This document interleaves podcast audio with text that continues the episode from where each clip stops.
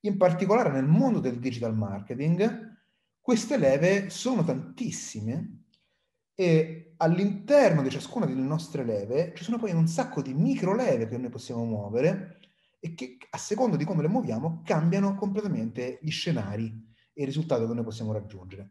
Qua in questa slide ne cito come esempio alcune, ovviamente non sono tutte, sono alcune delle più importanti.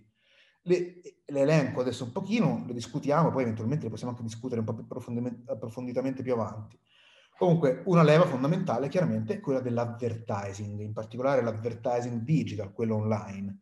Immaginiamo campagne Google, quindi gli annunci che la gente vede quando cerca le cose su Google, oppure campagne su Facebook o su Instagram, gli annunci pubblicitari che tutti noi vediamo tutti i giorni quando utilizziamo i nostri social network preferiti e così via. Poi ci sono tante altre tipologie di campagne che possono essere anche su siti terzi, per esempio sui quotidiani online e così via.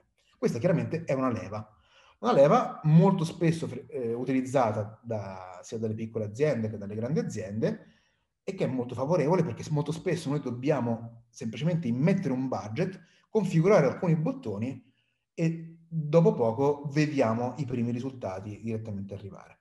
Poi ci sta la leva del SEO o della SEO, che sta per Search Engine Optimization, per chi magari non è particolarmente dentro al mondo del digital, sono tutte quelle tecniche e strategie che le aziende utilizzano per fare in modo che il loro sito si posizioni nei primi risultati dei motori di ricerca per un certo set di keyword strategiche. Immaginiamo appunto noi che abbiamo l'e-commerce che vende racchette da ping pong, quando la gente cerca su Google eh, vendita racchette da ping pong, noi vogliamo apparire eh, nelle prime posizioni con il nostro e-commerce tra i risultati quelli non a pagamento, quindi quelli che Google propone eh, a livello gratuito.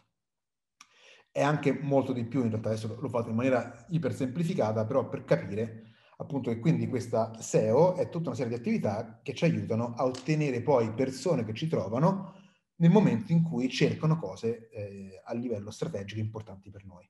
Poi ci sarà un altro mezzo che sono le email, appunto quando noi eh, magari abbiamo una mailing list, possiamo poi inviare una serie di email che possono aiutarci a raggiungere i nostri obiettivi di business, per esempio mandando delle offerte promozionali, oppure semplicemente eh, creando una relazione di fiducia con i nostri potenziali clienti oppure con i nostri clienti attuali. E così via, poi ci sono i chatbot, ci sono i social network, ci sono i blog, eh, che è un altro mezzo che noi possiamo utilizzare per eh, promuovere sia il nostro marchio che i nostri prodotti, per farci conoscere e così via.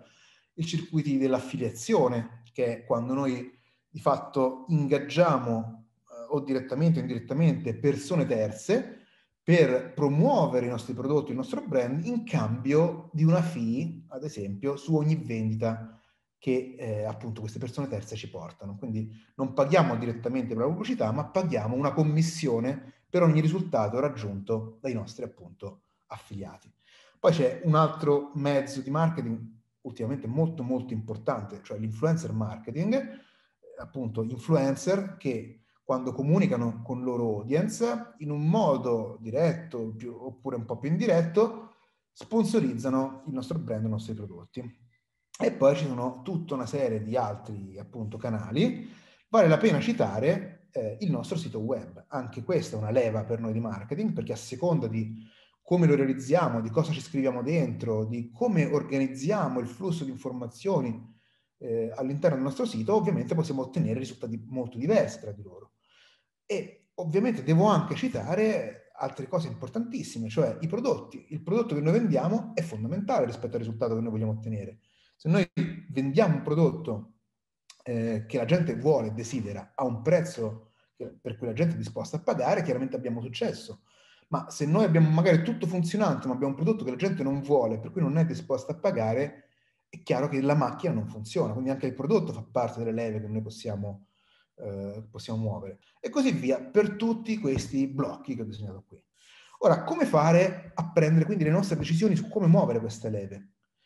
Possiamo di fatto fare con due approcci separati, quindi come se ci trovassimo di fronte a un bivio e abbiamo due tipologie di approccio a disposizione. Il primo è basandoci su quella che è l'esperienza, l'intuito e la best practice.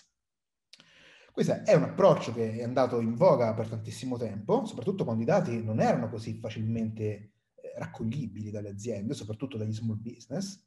Però un altro approccio che oggi soprattutto chi lavora nel digital ha a disposizione è unire a esperienze, intuito e best practice quelli che sono i dati. Perché i dati danno dei riscontri oggettivi, quantitativi, che ci permettono di aggiungere alle altre parti, quindi all'esperienza intuito e alla best practice, un driver decisionale molto molto efficace. Oggi non, non devo certo io essere a dire che eh, le aziende che utilizzano i dati per prendere decisioni, anche i piccoli imprenditori, ottengono più risultati più velocemente, in maniera più efficace rispetto a chi non lo fa.